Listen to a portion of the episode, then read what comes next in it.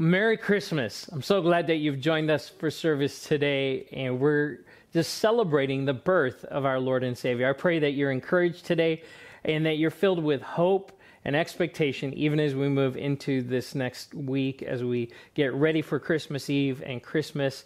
Whatever that looks like for you this week as you celebrate Christmas, I know it might be a little different to maybe years past, but just praying that the presence of God would just be in your home and just surround you. And we're going to turn to the Word in just a minute and look at some of the passages of Scripture that talk about the hope and the joy and the love and the peace of God that came into the world at the birth of Jesus. But hey, before we get to that, over the last few weeks, uh, we've been asking some different questions each week, and you guys have been doing a great job of responding in the chat section. So we have another question for you today. So so get ready to type those answers in. Uh, I, I want to highlight though the question from last week. So the question last week was.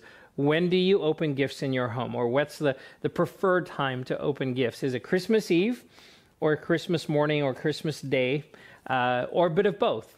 And the overwhelming response was this Christmas morning or Christmas Day is when you open gifts. Now, a number of you did say both, and like some some of you, like in our home, we get to open one gift on Christmas Eve, it's usually pajamas, so we know what's coming. But we get to open one, and then the bulk of it is the rest of the day. And I don't know what it's like in your house. This isn't the question for today, but uh, just an observation. In our house, we do the one gift at a time. Uh, so each person takes turns. So gift opening can take well, depending on how many people are in the house, can take quite a while, and we have a lot of fun with that. But here's the question for today. Uh, and it's not really a, a, a, pick one or the other. It's just it's just more of a general question. What is your favorite Christmas tradition? What is your favorite Christmas tradition? What is the thing that you just look forward to every year as you come to Christmas? I'll tell you uh, the one that that has become a favorite in my home is we do Christmas Eve just as a family, just Megan myself and our kids. Uh, more often than not, we've got a house full on Christmas Day and it gets really busy. Um, but we've just made it a tradition that on Christmas Eve, uh, we set a really nice table, we make dinner. Uh, and we sit and enjoy a meal together uh, on Christmas Eve. So, share with us in the chat what is your favorite Christmas tradition?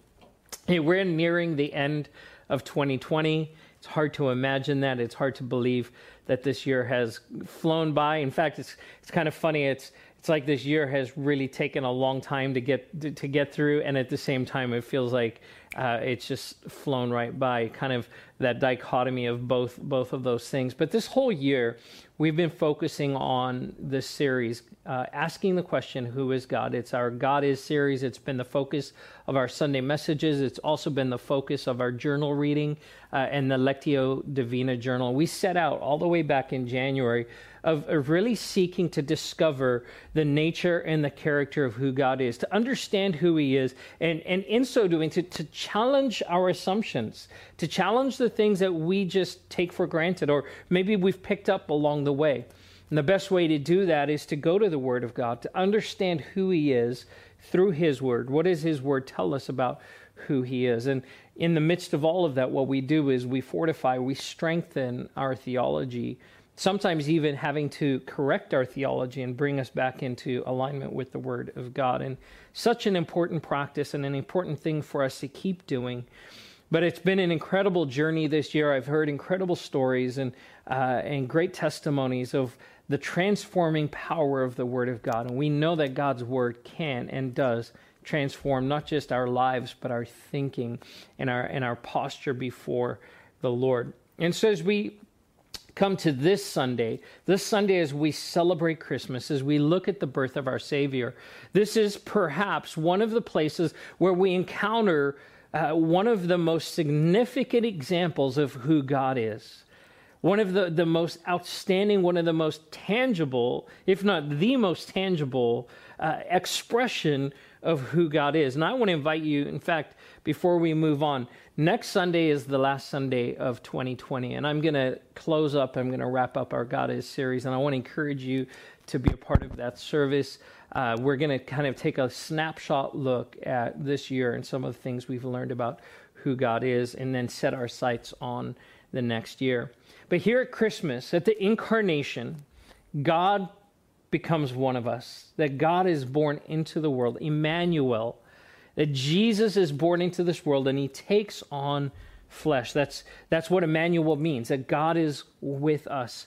And at the incarnation, we see something that sets Christianity and our faith in God apart from every other faith system or belief system in the world. And it's this that in Christianity, we see God coming to his creation. That Jesus being born in Bethlehem 2,000, over 2,000 years ago, is, is this expression of God's love for us. It's an expression of how he feels about us, how he wants to engage with us. And, and he does it in a way that, that is not resembled by any other faith. And we understand that there is one true God. There is one true Lord, and all of the other faiths are counterfeit. But even within that, as, as other faiths and other belief systems would purport to say, you know, we, we have the way. You never find a deity, you never find a God uh, that, that engages with humanity the way that our Heavenly Father does. And Jesus, being born in Bethlehem, is the greatest example of that. He is present with His creation. That God comes to us and He is present with His creation. He comes to save His creation, to be with us. God comes near. And he does it in an unexpected way. He did it in a way that no one thought that it would happen. And all happened on a silent night. These last few weeks, we've been talking about some different Christmas carols and a little bit about the history of where, they where they came from. And uh, we're going to talk about Silent Night tonight, uh, today, rather. Silent Night was written in 1816 by Joseph Mohr. The music was composed by Franz Gruber in 1818, and it was first performed on Christmas Eve in 1818 in Austria. Silent Night is, uh, all of the Christmas carols that we've been talking about, it is the number one Christmas carol in the world. It has been translated into over 140 languages, and it is the most recorded of, of all of the Christmas carols. In fact, the version uh, sung by Bing Crosby is the third best selling single of all time, not just of Christmas music, but of all music. And it is wildly, wildly popular. But it talks about the silent night this holy night. This night, as the lyrics say, when all was calm, all was bright. And here is Mary, this virgin mother with her child, Jesus being born into the, into the world. The song talks about the angels declaring and singing, Hallelujah, Christ the Savior is born. Silent night, the third stanza of the, the, the carol. Listen to these words Silent night, holy night. Son of God, love's pure light, radiant beams from thy holy face with the dawn of redeeming grace. Jesus, Lord, at thy birth. Jesus, Lord, at thy birth. It's appropriate that this song would be the most popular Christmas carol of all time because it makes a declaration of the birth of Jesus. That Jesus came into the world on this silent night on this night that really could have been like any other night. Yet in this moment, in this place, in Bethlehem, Jesus is born into the world. It's a great reminder that Jesus was not born into opulence. He was not born in a palace. He was not born to royalty. His arrival wasn't extravagant. The place and the way that he was born could not have been more humble. The announcement, even by the angels, of his birth, and I imagine it must have been an incredible spectacle to behold, and probably not so silent, but it was really directed to a, a specific audience that the, the angels didn't come to kings and to rulers. They didn't go to the most influential people in the land. In fact, by God's design, the angels go and they make the declaration of the birth of Jesus to a group of shepherds watching their flocks. The shepherds were some of the most lowly people in the culture.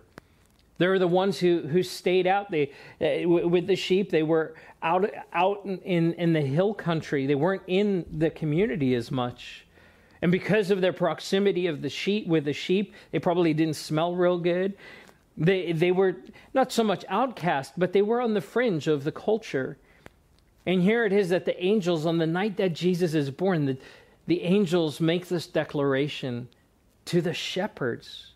And we see some of the heart of God in that, that He would come near, that He would want to engage eh, with His, uh, with His creation, with humanity. So Jesus comes near.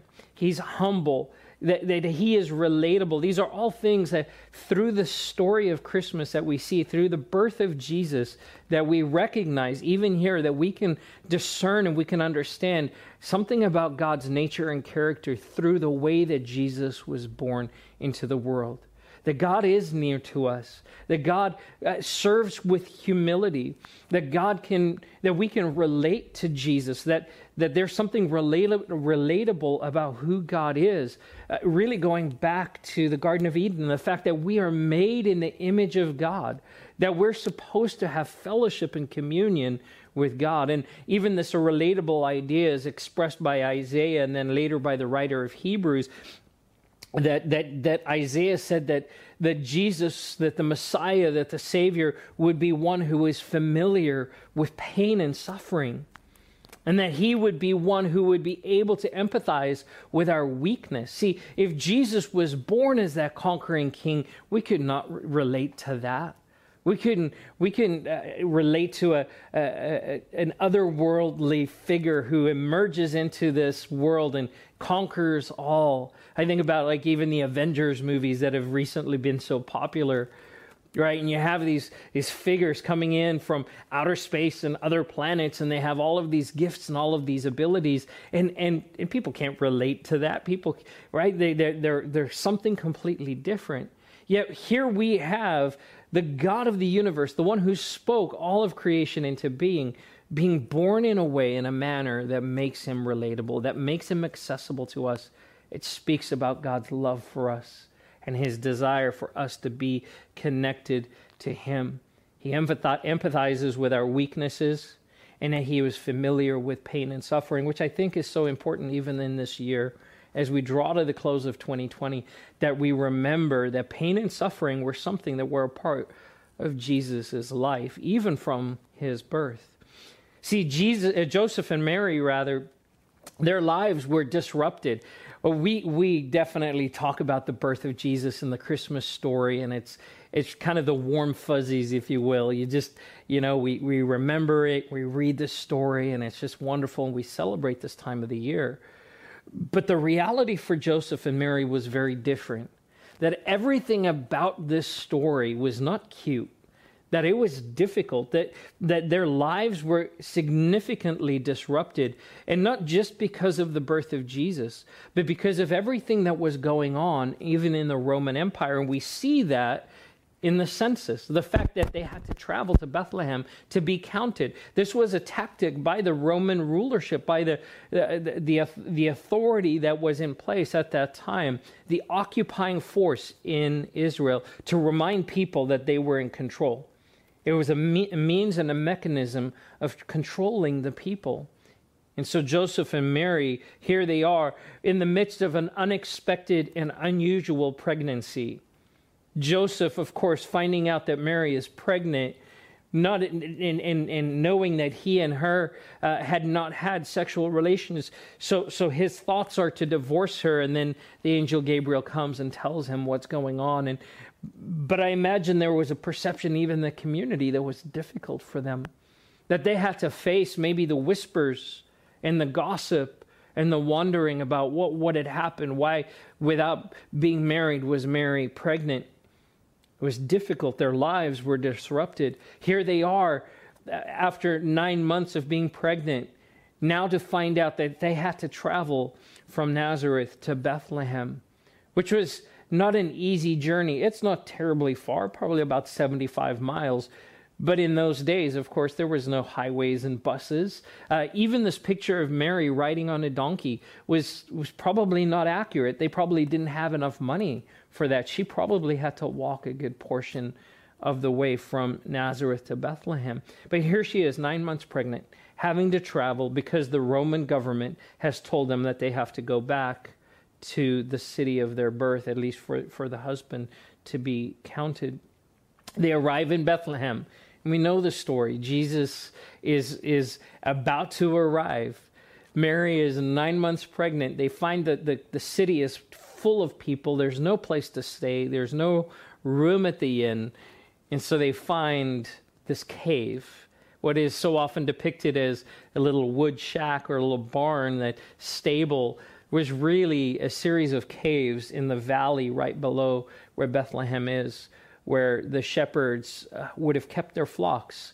And so these man made features where uh, they would have set up an enclosure where the animals could have stayed. And so here's Joseph and Mary.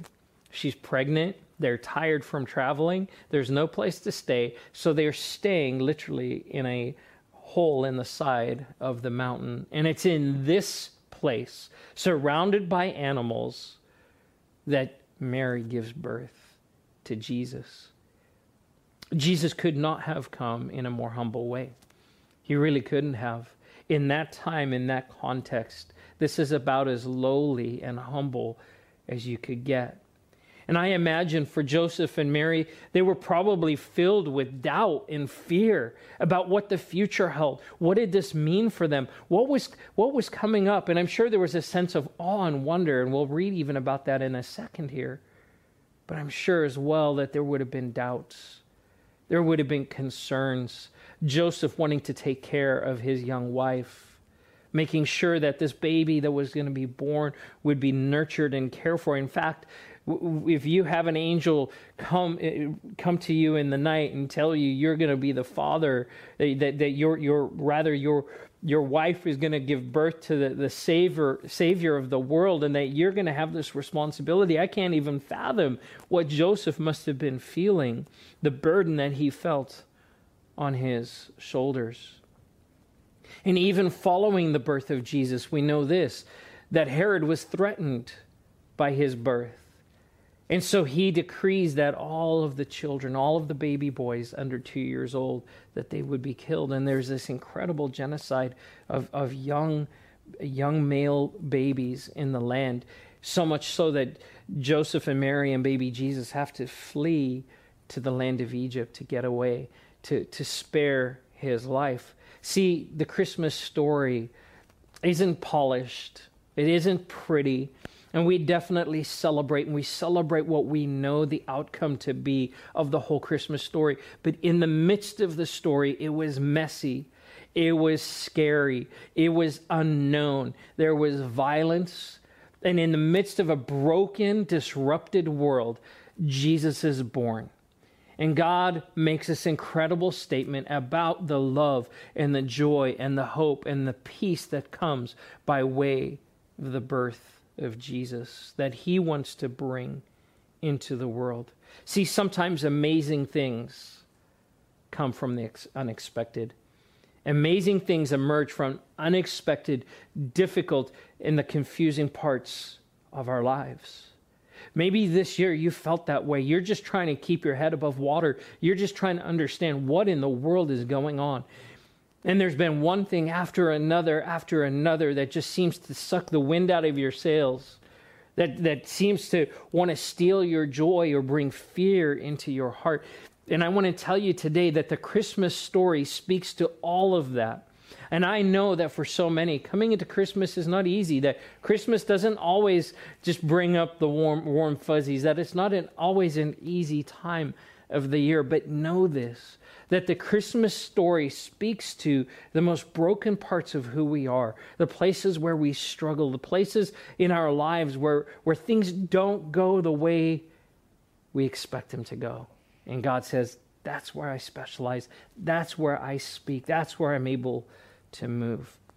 I want to go back to Luke chapter 1. And this will actually be in our journal reading this next week. So I jumped ahead a little bit. But in Luke chapter 1, we find the encounter of Gabriel with Mary. And I want to read these words and, and then we're going to unpack a couple of things. So in Luke chapter 1, verse 26, starting in verse 26, it says this In the sixth month, God sent the angel Gabriel into, uh, to Nazareth to, to a town in Gal- I'm uh, sorry, a town in Galilee to a virgin pledged to be married to a man named Joseph, a descendant of David.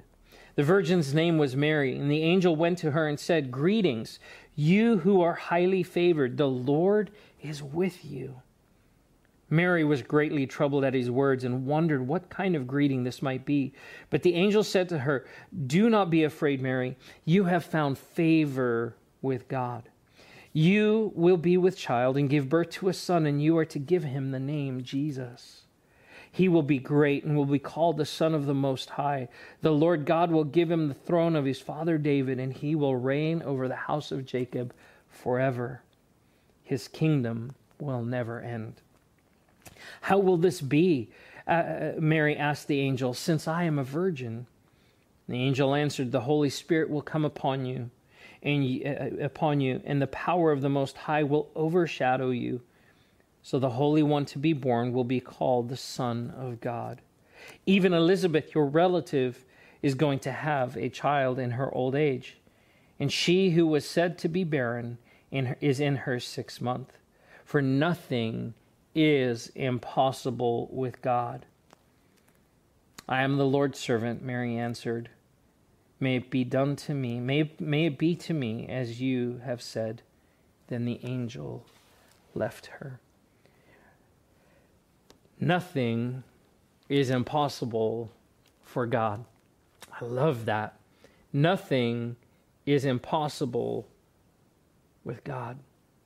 Another translation says it this way No word from God will ever fail. That God will do what he says he will do.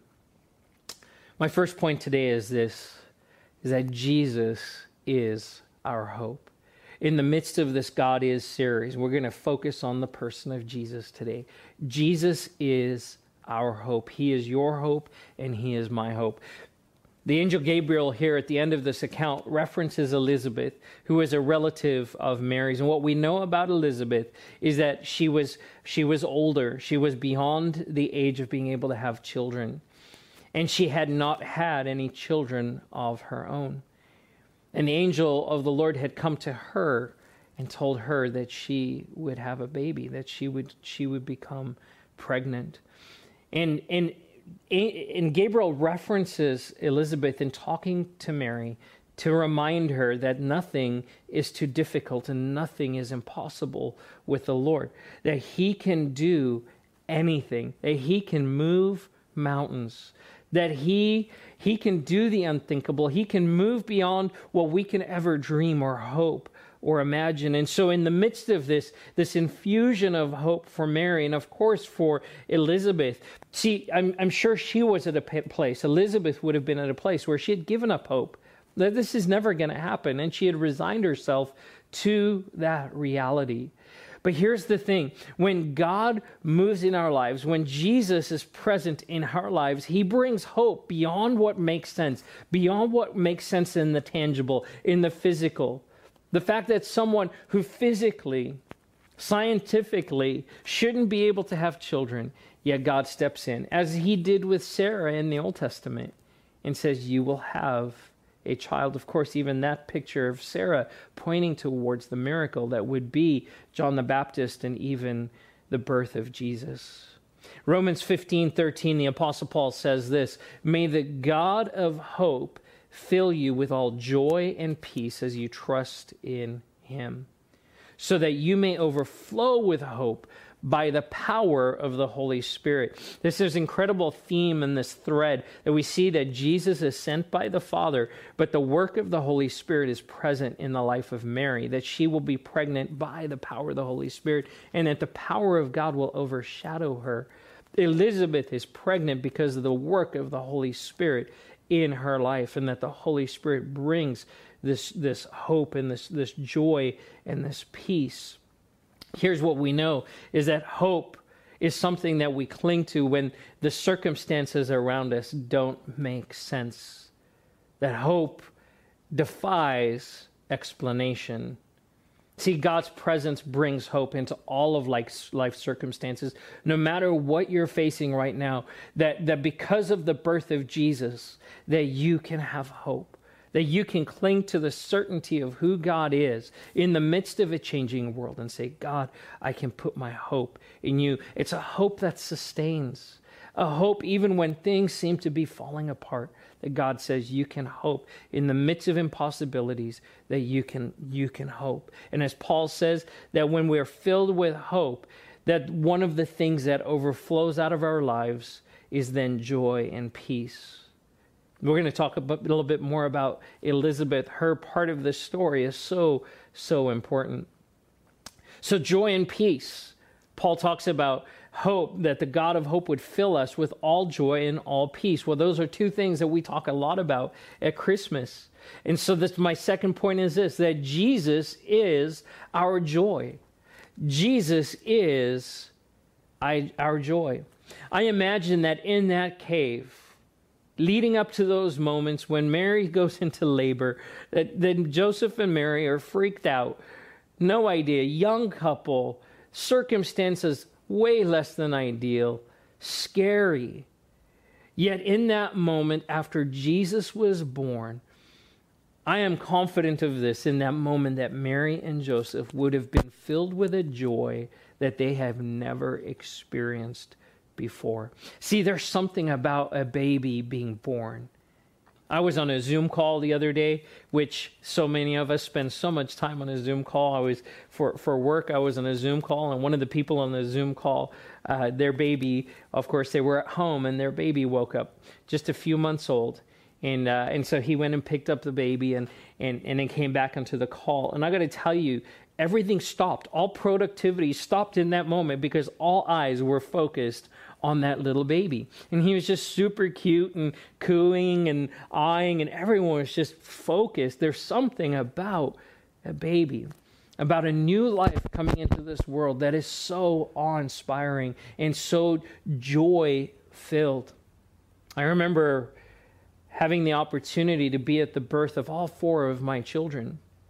And each, each one of them, and each, each of those moments was just an absolutely uh, an absolute delight, and absolutely overwhelming. In fact, I never got to a point where, you know, after our, our first baby was born, um, that, that I thought, you know, I've, I've already seen I've already seen one being born. I don't need to see the rest. That every single one, at the birth of each one of my children, that there was a joy that filled my heart and for and for Megan as well that in that moment as we held that little life that little baby for the very first time that we were just I I, I didn't know I could feel that way. And G- in, in Jesus, as he's born into the world, Joseph and Mary, I'm sure, would have been filled with joy that all of the other issues and the problems and the future and all of those circumstances in that moment would have melted away as the joy of holding this baby overwhelmed them and flooded them. Verses 39 through 45 talks about uh, Elizabeth and Mary and their relationship. We're going to start reading in verse uh, 39 here. It says, At that time, Mary got ready and hurried to a town in the hill country of Judea and when she entered Zechariah's home, Zechariah being Elizabeth's husband, uh, she greeted Elizabeth. And when Elizabeth heard Mary's greeting, the baby leaped in her womb, and Elizabeth was filled with the Holy Spirit. And in a loud voice she exclaimed, Blessed are you among women, and blessed is the child you will bear. But why am I so favored that the mother of my Lord should come to me? As soon as the sound of your greeting reached my ears, listen to this the baby in my womb leaped for joy.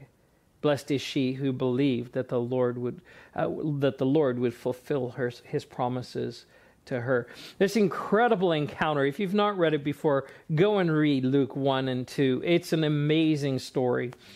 Here, Mary hears about her cousin being uh, being pregnant because angel Gabriel, the angel Gabriel, had just told her your your relative Elizabeth is pregnant. So Mary goes and finds her, and and and Elizabeth here is the one who's pregnant with John the Baptist, that she has conceived miraculously.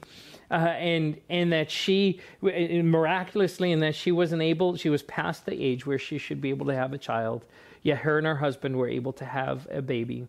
So here she is, miraculously pregnant with John the Baptist, the one who would herald, the one who would declare the coming of the Savior. And, and Mary pregnant with Jesus, the Savior.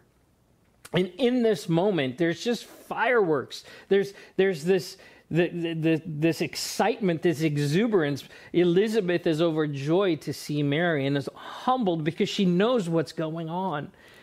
And, and, and Mary is excited to see Elizabeth. But more than that, as Mary greets Elizabeth, she says, Elizabeth says that the baby inside my womb leapt with joy.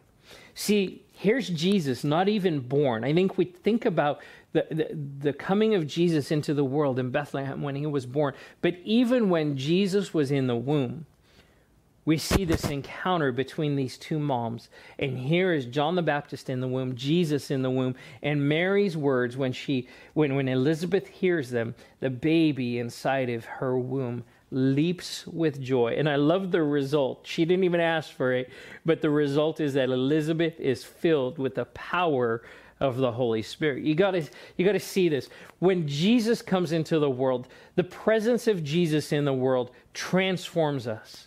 And it transforms us with, with joy. That there is a joy that comes into the world because of who Jesus is. Such an incredible picture. Later on, Jesus would say this to his disciples in John 15 As the Father has loved me, so I have loved you. Now remain in my love. If you keep my commandments, you will remain in my love, just as I have kept my Father's commands and remain in his love. Listen to this. I have told you this that my joy may be in you, and that your joy may be complete. This picture of God's love for us the love that the Father has for the Son, the Son has for the Father, and then the Father and the Son together have for us. And Jesus says to his disciples, I've told these things so that you would be filled with joy. See, joy is separate from and apart from the circumstances of our lives. Joy is the, the result of knowing that God is with us, that God loves us, that Jesus is present in our lives, and his joy fills us, but that is only possible because he was born into this world. So Jesus is our joy. But he is also our peace. Jesus is our peace. And going back to Mary's encounter with Gabriel, it says this in verse 29 Mary was greatly troubled at his words and wondered what kind of greeting this might be.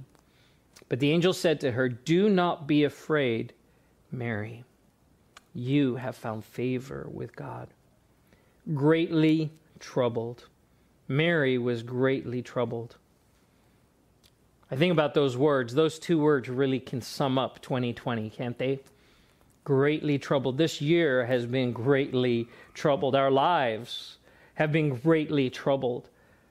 Uh, the world around us, our health, our economy, all of these things, there's just been a great amount of trouble, and that we could allow ourselves to be greatly troubled by what's going on in the world. But I love what Gabriel says to Mary, and I believe what the Lord would want to say to us today is this Do not be afraid.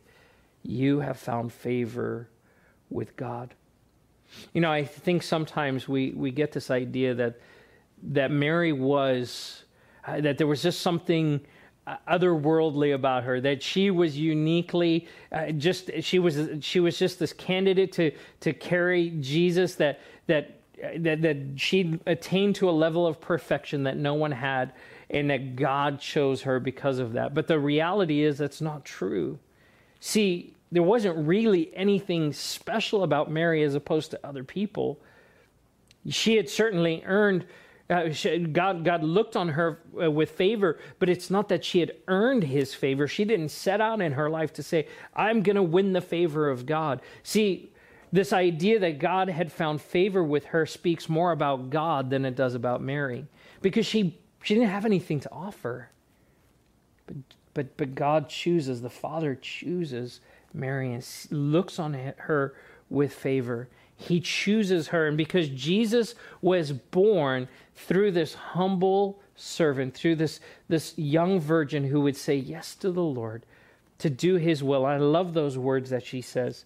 May it be to me as you have said. She humbles herself before God and says, Do in my life what you need to do. And because Jesus is born into this world, through his life, you and me now find favor with God. Okay, so let me back up a second. A second. She's afraid, and the angel says, Don't be afraid. You found favor. Maybe you're feeling fear. Maybe there's f- fear in your life. And, and, and this, just don't be afraid, uh, isn't just because I can muster up some kind of faith. No, it's because I know this. I belong to God. You belong to the Father. You have found favor with God. In the same way that Mary found favor, you have found favor. And it's because of the life of Jesus that God considers us because of his Son. He looks favorably on you. Jesus says in John 16 33, I have told you these things so that in me you may have peace. In this world you will have trouble, but take heart. I have overcome the world. There are so many things that can trouble us. There are so many things that we can be anxious and afraid about. So many things that can weigh us down. But Jesus says, I have come to be your peace. I have come that you may have peace. This world is going to be filled with trouble. Isn't that just a great verse for this year? In this world you will have trouble, but take heart. Don't be afraid. I have overcome the world. And because he's overcome the world, there's this favor of God that rests on you and me. This is one of the gifts, the joys of Christmas. And then finally, Jesus is our love. Jesus is our love. John 15, 9, first part of that verse says this As the Father has loved me, so have I loved you. That God sent his Son into the world because he loved us. That Jesus came because he loves us. See, we are loved by the Father and we are loved by the Son.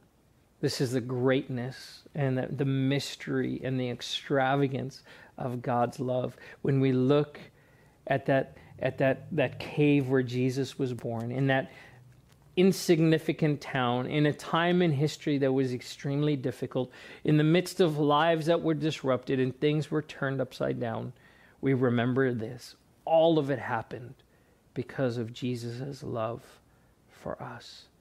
And his love will never fail. His love will never cease. His love is consistent. It's the thing that drives him. It's the thing that, that, that causes him to extend himself to us. And we get to be the recipients of the lavish, extravagant, amazing love of God. Jesus is our love. So amazing, church. So amazing to consider all that God has done for us. As we look at the story of the birth of Jesus, the way it happened, the circumstances around it, we are reminded about how much God loves us, that He loves you, He cares about you. He is with you. He's present with you. He can, he can empathize with what you're going through. He is present with you. My hope for you this Christmas is that you would receive that, that you would be reminded of it, that the power of the Holy Spirit, just as it did, Eh, just as He did with Elizabeth, would overshadow and overcome you and overwhelm your life, that you would be filled, that your home would be filled in those places where maybe you're feeling this doubt or fear, those places maybe where the uncertainty of this time has, has maybe caused you to feel unstable and not sure that you would remember what God has done for you. That you would remember his great love for you, the joy and the hope and the peace that Jesus brings, and that you would be encouraged. Let's pray as we close. Jesus, we thank you that you are our peace, that you are our joy, that you are our hope, that you are our love, and that all of these things are expressed, Lord, through your birth, your decision to come into this world. And we re- receive all of those things this week. Help us to keep our eyes focused on you in the midst of the storms, in the midst of the trouble, in the midst of everything going on, Lord, that we would keep our eyes firmly fixed on you. In Jesus' name, amen. Hey, I want to encourage you if you are listening to the service today and you've never said yes to Jesus, you've never asked him to be your Lord and Savior, I want to encourage you to make that decision today. If you if you've never asked him to be your Lord, would you pray this prayer with me right now? Would you just say, Jesus, I receive you to be my Lord, my Savior, my King. I ask you to forgive me of my sin. I turn to follow you. I repent of all that I've done wrong. Lord, I receive your love. I receive your hope. I receive your joy and your peace and commit to follow you in Jesus' name. Amen. If you made that decision today, would you please let us know by sending us an email at uh, prayer at thriveglendora.org, or you can click on the, the connect card button uh, right there on the screen, and we would just love to follow up with you. Church, I love you. Have an amazing week as you celebrate Christmas. Join us for a Christmas Eve service at 5 p.m. on the 24th. We'd love to see you. Uh, go to thriveglendora.org to get the Zoom link and the Zoom information, and we'll see you there. Have a blessed week.